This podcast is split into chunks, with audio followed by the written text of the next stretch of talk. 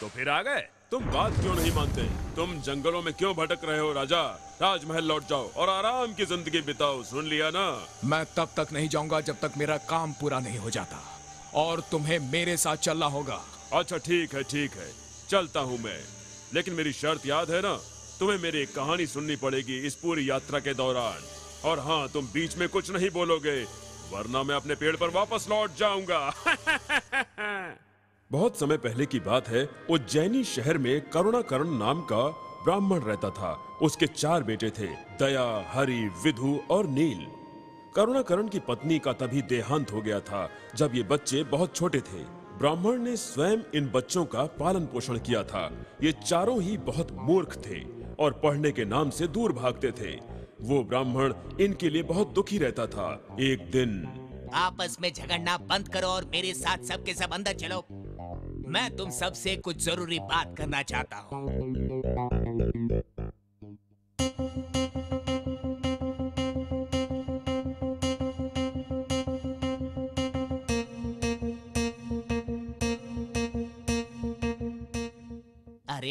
तुमसे कितनी बार कहूँ कि अब ये बचपना छोड़ो और अपनी ज़िंदगी के बारे में कुछ सोचो, लेकिन तुम तो मेरी बात जैसे सुनते ही नहीं हो। अरे, आज मैं ज़िंदा हूँ तो तुम्हें परेशानी नहीं है, लेकिन कल जब मैं तुम्हारे साथ नहीं रहूँगा, तब तुम लोगों का क्या अंजाम होगा तुमने सोचा है कभी?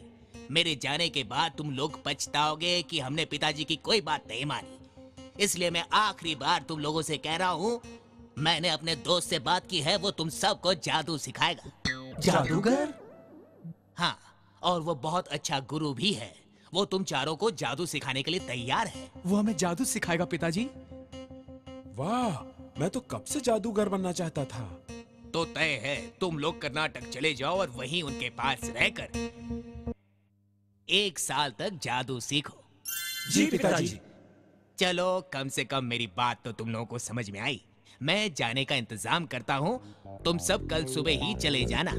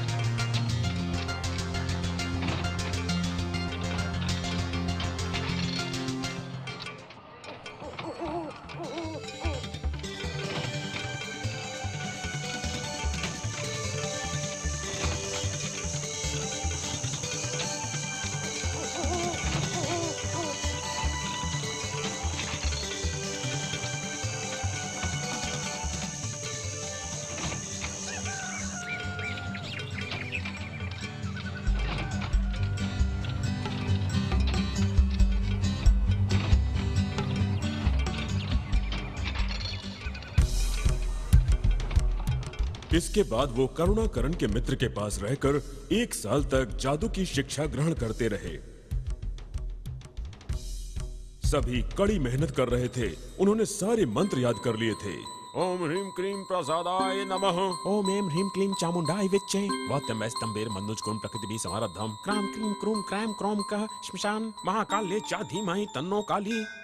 एक साल कब बीत गया पता भी नहीं लगा और अब लड़कों के जाने की बारी आ गई। गुरुजी ने उन्हें विदा किया और लड़के अपने घर की ओर चल पड़े।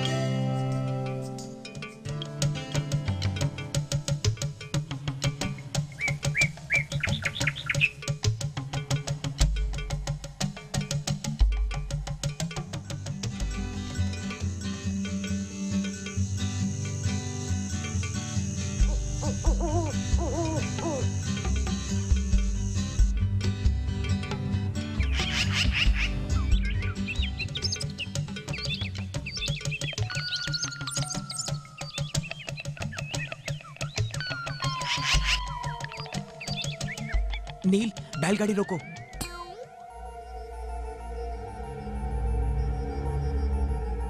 अब क्या हो गया? तुम सब मेरे साथ चलो।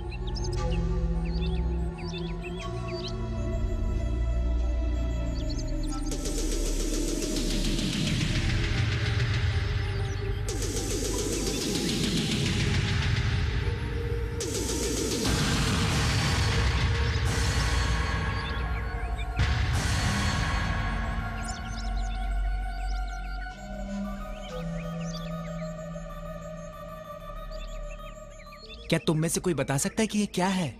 साफ़ दिख रहा है कि ये हड्डियाँ हैं। क्या यही दिखाने के लिए तुम यहाँ रुके थे? अरे ध्यान से देखो ये मामूली हड्डियाँ नहीं है बेवकूफ़। ये किसी शेर की लगती है। शेर की? लेकिन ये यहाँ ऐसे क्यों पड़ी हैं? अरे ये भी कोई सवाल है। तुम जैसे बेवकूफ़ चाहे कितना भी पढ़ ले दिमाग से काम नहीं ले सकते हाँ? ठीक है ठीक है। तुम ही बताओ अकलू राम के हम यहाँ क्यों रुके हैं? देखना चाह रहा था जो जादू हमने सीखा है वो काम करता भी है या नहीं? अरे रुको मैं दिखाता हूँ कि अपने जादू से मैं इन हड्डियों के साथ क्या कर सकता हूँ। ओम एम ह्रीम क्लीम चामुंडाय विच्चे क्राम क्रीम क्रूम क्रैम क्रॉम क श्मशान वासिन्य विद्महे महाकाल्ये च धीमहि तन्नो काली प्रचोदयात्। ओम एम ह्रीम क्लीम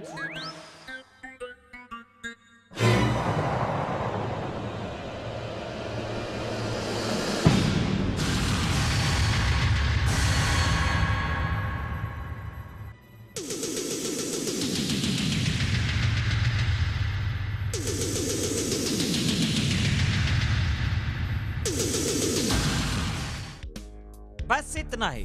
तुम और कुछ नहीं कर सकते। अब देखो मेरा कमाल। ओम एम रिम किम च मुंडाय, ओम वरदं शरणं वरणं दैवम् एवं देवम शरणं पुष्कवर्णं व्यासं देवम जहानम्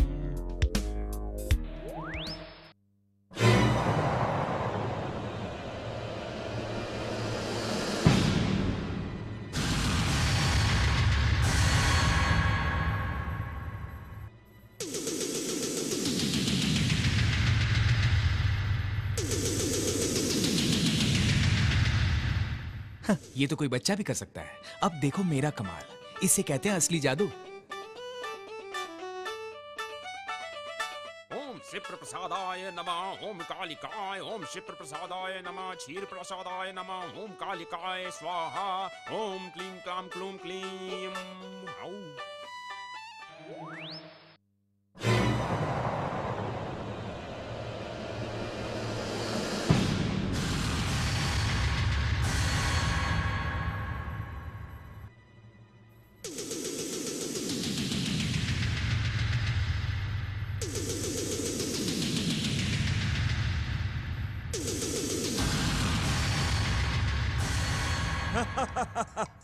खुद को जादूगर कहते हो?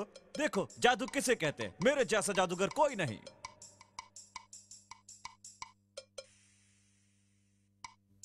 ओम भगवती नमः।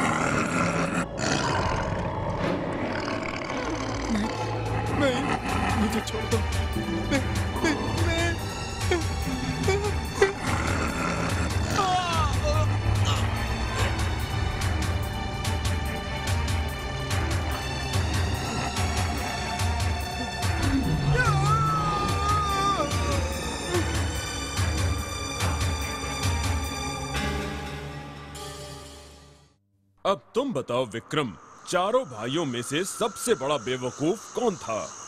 उत्तर दो नहीं तो मैं तुम्हारे सिर के टुकड़े टुकड़े कर दूँगा।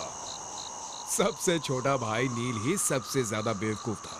उसने मुर्दे शेर में जान डालने की बहुत बड़ी भूल की। उसकी इसी बेवकूफ़ी की वजह से चारों की जान भी चली गई। ऐसा भी कोई करता है?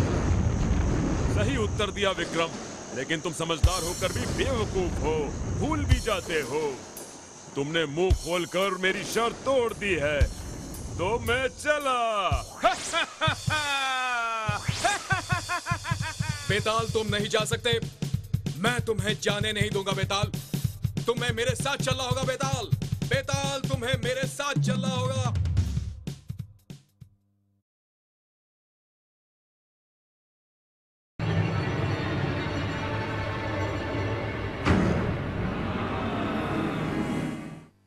क्यों बेताल? अब तुम्हारी सारी कहानियाँ खत्म हो गई। कहानियाँ तो बहुत याद हैं। अभी भी हमें काफ़ी लंबा सफ़र तय करना है। और अगर तुम बीच में कुछ बोले तो मैं फिर से अपने पेड़ पर चला जाऊँगा। अब तुम चुपचाप मेरी कहानी सुनते रहो।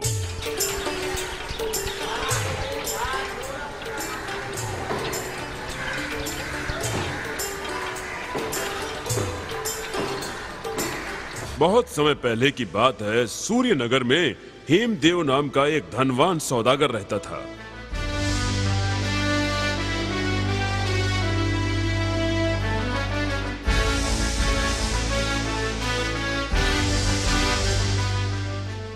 जाने से पहले आप दही गुड़ तो खा लीजिए पिताजी।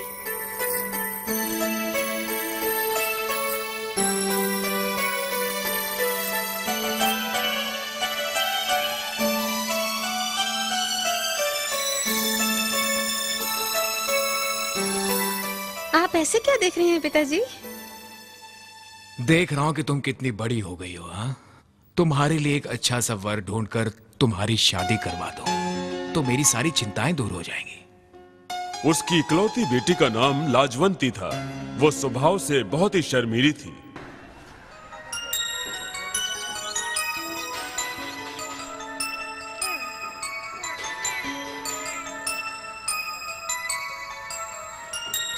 अरे रुको सुनो तो। तुम गिरधर के बेटे हलदर हो ना?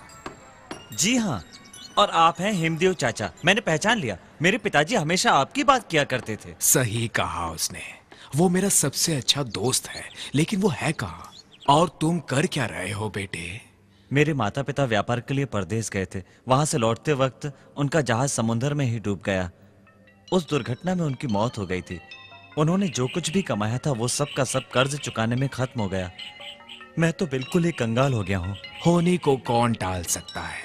तुम तो मेरे भी बेटे जैसे हो। चलो मेरे साथ चलो, एक नई ज़िंदगी शुरू करो।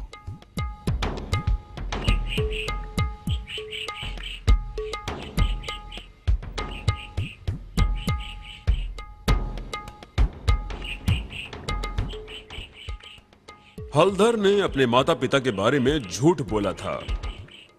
असल में उसे जुए की लत थी और वो अक्सर घर से पैसे चुराता था। एक दिन उसके पिता ने उसे रंगे हाथों पकड़ लिया। पकड़े जाने पर वो झगड़ने लगा। उसने अपने पिताजी से सारे पैसे छीन लिए, जबकि उसकी माँ उसे ऐसा करने से रोक रही थी, वो नहीं माना। और उसकी इस हरकत से पिता को दिल का दौरा पड़ा और उनकी मृत्यु हो गई। माँ भी इस सदमे को नहीं सह पाई और वो भी चल बसी। हलधर बाकी बचे पैसे भी जुए में हार गया और फिर उसने शहर छोड़ दिया। तभी उसकी मुलाकात हेमदेव से हुई।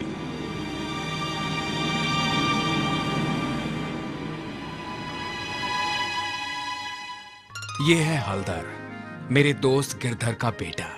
अब ये हमारे साथ ही रहेगा और मेरे काम में मदद भी करेगा। अच्छी बात है। आओ बेटे इसे भी तुम अपना ही घर समझो।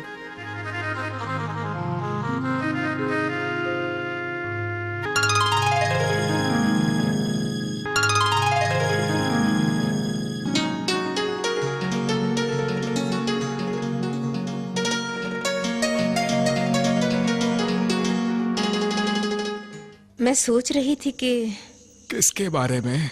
आपके दोस्त के बेटे के बारे में। उसने क्या किया? उसके साथ जो भी हुआ बहुत बुरा हुआ।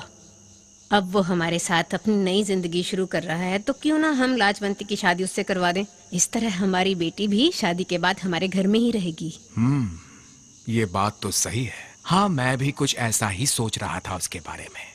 मैं कल ही हलदर से इस बारे में बात करता हूँ।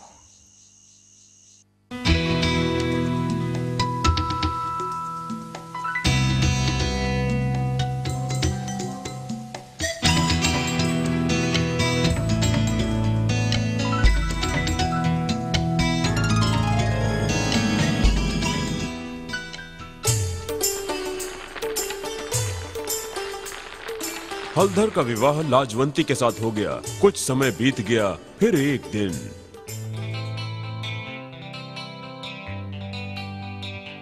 चाचा जी लाजवंती आज तक कभी मेरे घर नहीं गई है। मैं सोच रहा था कि इसे भी अपना घर दिखा दूँ। हाँ हाँ क्यों नहीं? ये तुम्हारा खानदानी घर भी देख लेगी और लगे हाथों तुम दोनों कुछ दिनों के लिए घूम फिर लेना।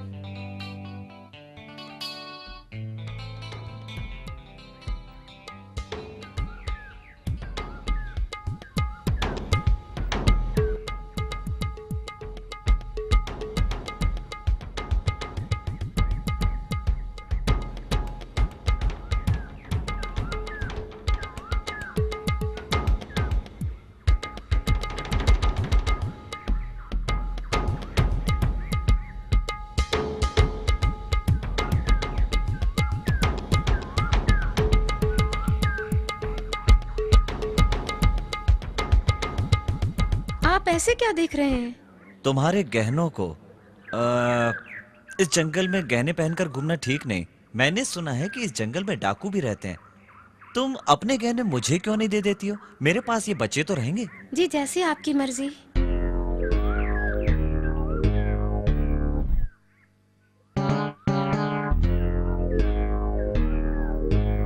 मुझे प्यास लगी मैं पानी पीने जा रहा हूँ। तुम्हारे लिए भी ले आऊँगा। मेरे वापस आने तक तुम उस पेड़ के नीचे आराम कर लो। जैसा आप कहें।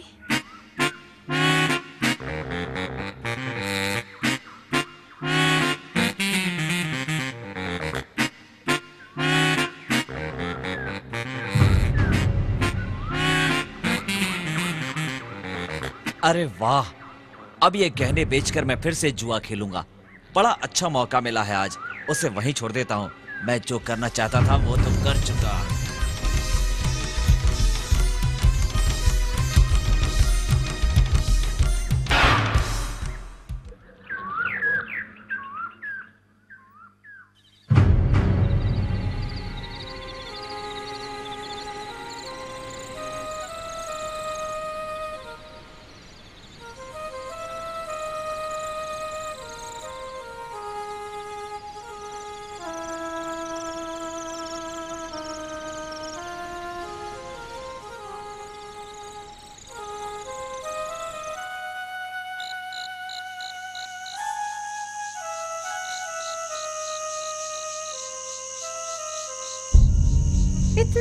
हो गया लेकिन वो अब तक वापस क्यों नहीं आए? अच्छा होगा मैं देर होने से पहले ही घर लौट जाऊँ।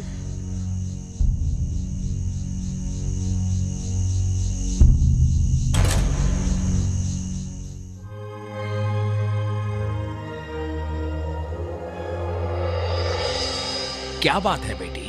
हलदर कहाँ रह गया? लुटेरे लुटेरों ने हमारा सामान लूट लिया और उन्हें भी अपने साथ ले गए। हे भगवान खैर तुम गहनों की चिंता मत करो। हलदर को भगवान ज़रूर बचा लेंगे। मैं कल राजा के पास जाकर कहूँगा कि लुटेरों को पकड़वाएँ और हलदर को छुड़ा लें।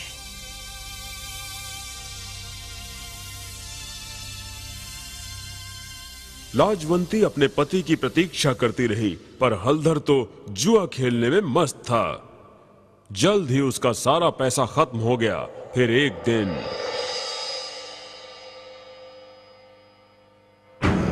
हलदर मेरे बच्चे। भगवान की कृपा है जो तुम बच गए। क्या लुटेरों ने तुम्हें मारा पीटा भी? लाजवंती ने हमें सब कुछ बता दिया है। लुटेरे? आ, मतलब लाजवंती ने इन्हें कुछ भी नहीं बताया। ये तो बहुत अच्छी बात है।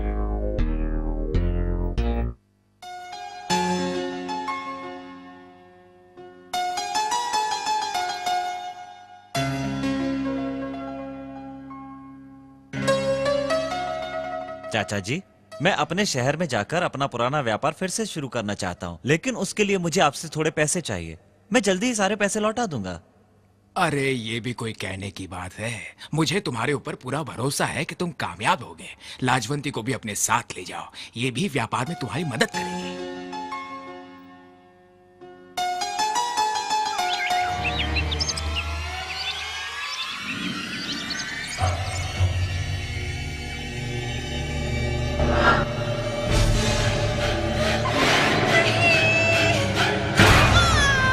हलधर ने अपनी पत्नी को मार डाला और सारे पैसे लेकर भाग गया।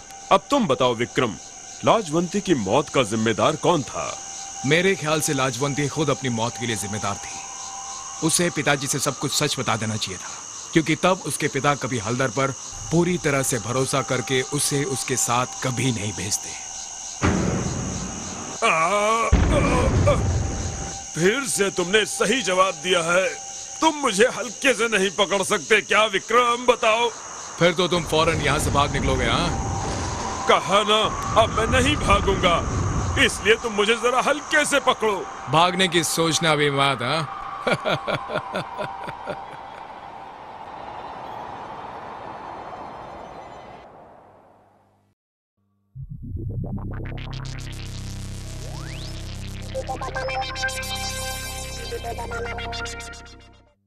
तुम जंगल में क्यों भटक रहे हो राजा? राजमहल लौट जाओ और आराम की ज़िंदगी बिताओ सुन लिया ना? मैं तब तक नहीं जाऊँगा जब तक मेरा काम पूरा नहीं हो जाता। और तुम मेरे साथ चलोगे समझे? अच्छा ठीक है ठीक है चलता हूँ मैं। लेकिन मेरी शर्त याद है ना? तुम्हें मेरी एक कहानी सुननी पड़ेगी इस यात्रा के दौरान। और हाँ तुम बीच में कुछ नहीं बोलोगे वरना मैं अपने पेड़ पर वापस लौट जाऊँगा। एक समय की बात है अंगज राज्य में संत और बसंत नाम के दो भाई रहते थे। इन दोनों में से बसंत छोटा था। दोनों ही बड़े सुंदर थे और दोनों का विवाह नहीं हुआ था।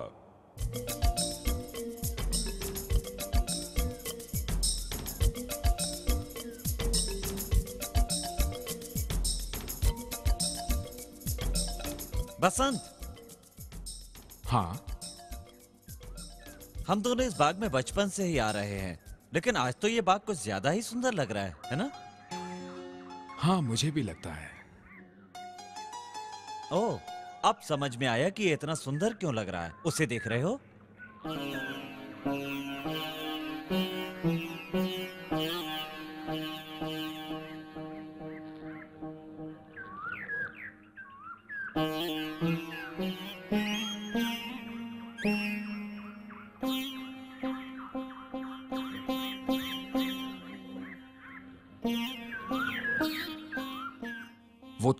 पसंद है ना?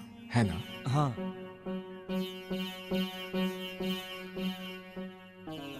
अरे लेकिन वो गई कहाँ? वो जा रही है। वो देखो वहाँ पर। चलो देखते हैं कि वो कहाँ रहती है। चलो ना।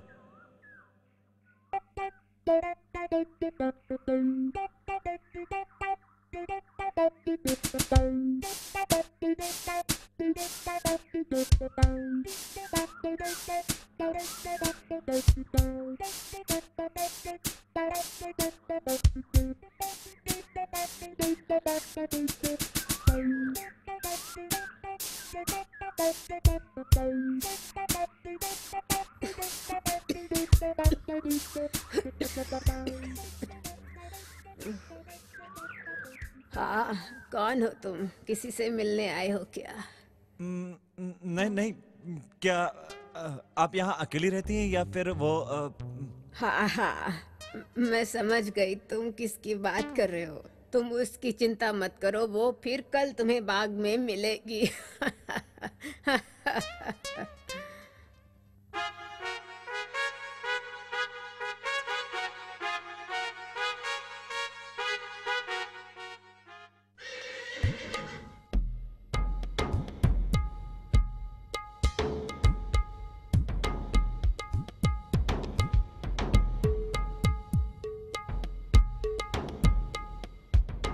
क्या तुम कहीं जा रहे हो क्या? मैं तुम्हारे साथ चलू? नहीं नहीं मैं एक ज़रूरी काम से जा रहा हूँ। तुम घर पर ही रहो बसंत। ठीक है। मैं घर पर रुकता हूँ।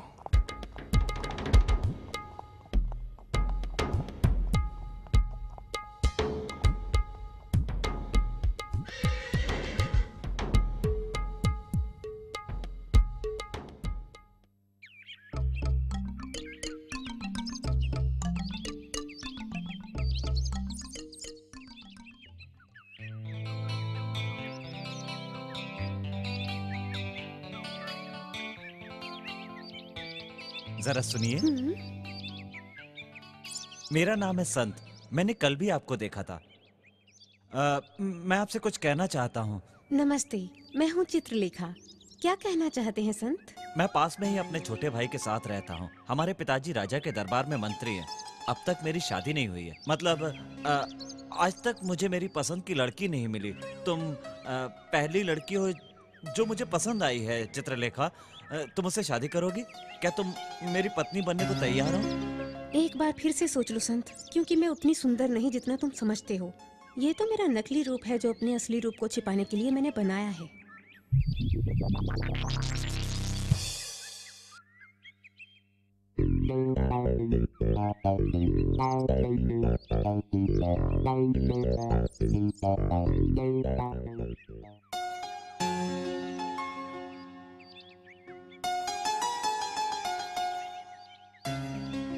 आप कौन हैं?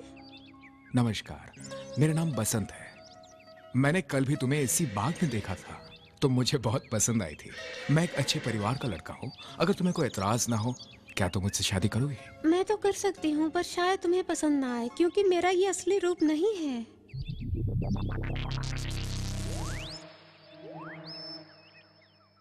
अब क्या हुआ आपको? अब तो तुम मुझे पहले से भी कहीं अधिक खूबसूरत लगने लगी हो चित्रलेखा। क्या? तुमने मुझे सच बताया, ताकि मैं सही फैसला ले सकूँ। इसका मतलब कि तुम दिल की बहुत अच्छी हो, चित्रलेखा। मुझे तुम्हारे अंदर की खूबसूरती पसंद आई है। बाहरी रूप तो कुछ ही दिनों का खेल है, चित्रलेखा, लेकिन अंदर की खूबसूरती बनी रहती है। मैं तुमसे ही शादी करना चाहता हूँ, चित्रलेखा। अगर तुम्हें कोई एतराज़ ना हो तो। मुझे बहुत खुशी हुई है। मैं अपने भाई को जाकर बताता हूँ, हम जल्दी शादी कर लेंगे। मैं तुमसे कल मिलता हूँ चित्रलेखा।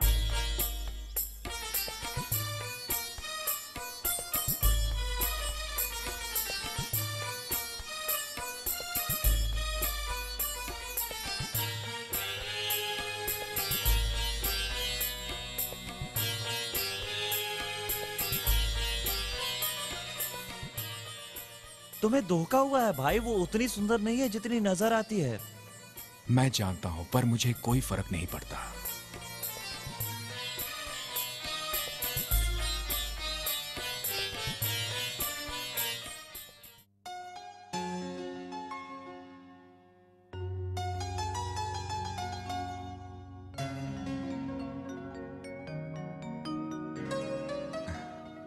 चित्रलेखा, तुम अभी भी इस तरह बन संवर कर क्यों रहती हो? तुम स्वयं इतनी खूबसूरत हो। अब इस नकली रूप को हमेशा के लिए त्याग दो। मेरा असली रूप है बसंत। वो रूप जो तुमने उस दिन देखा था, वो मेरा नकली रूप था। मैं उससे शादी नहीं करना चाहती थी जिसे सिर्फ़ मेरा बाहरी रूप पसंद हो। तुम सच में बहुत सुंदर हो।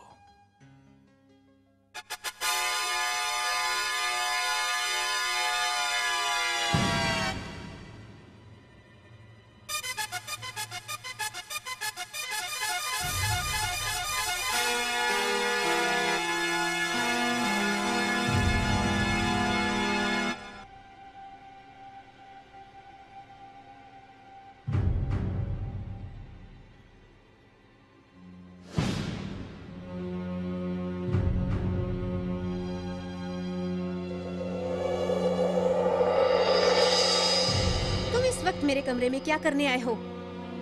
तुमने झूठ क्यों बोला था चित्रलेखा? मैं तुम्हें ज़्यादा चाहता हूँ और मैंने बसंत से पहले शादी की बात की थी। तुम मेरी हो सिर्फ़ मेरी हो। चुप रहो। मेरे कमरे से तुम इसी वक्त बाहर चले जाओ।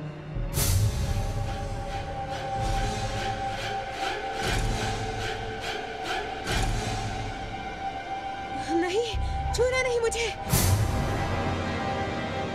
भाई रुको।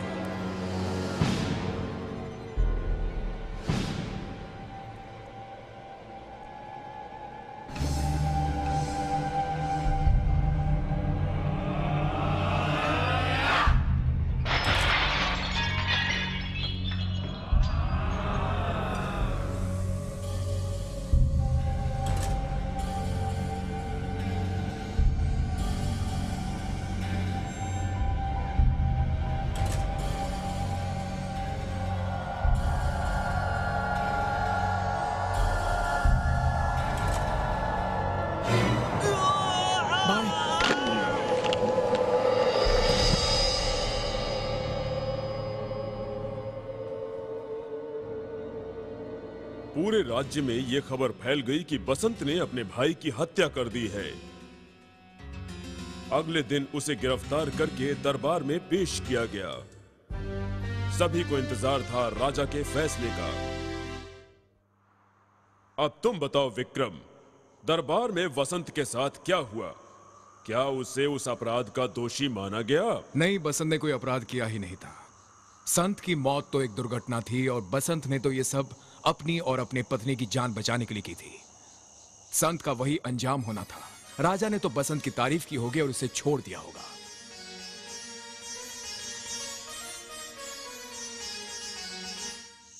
तुम समझदार होकर भी बेवकूफ़ हो भूलते भी हो तुमने बोलकर मेरी शर्त तोड़ दी है तो मैं जा रहा हूँ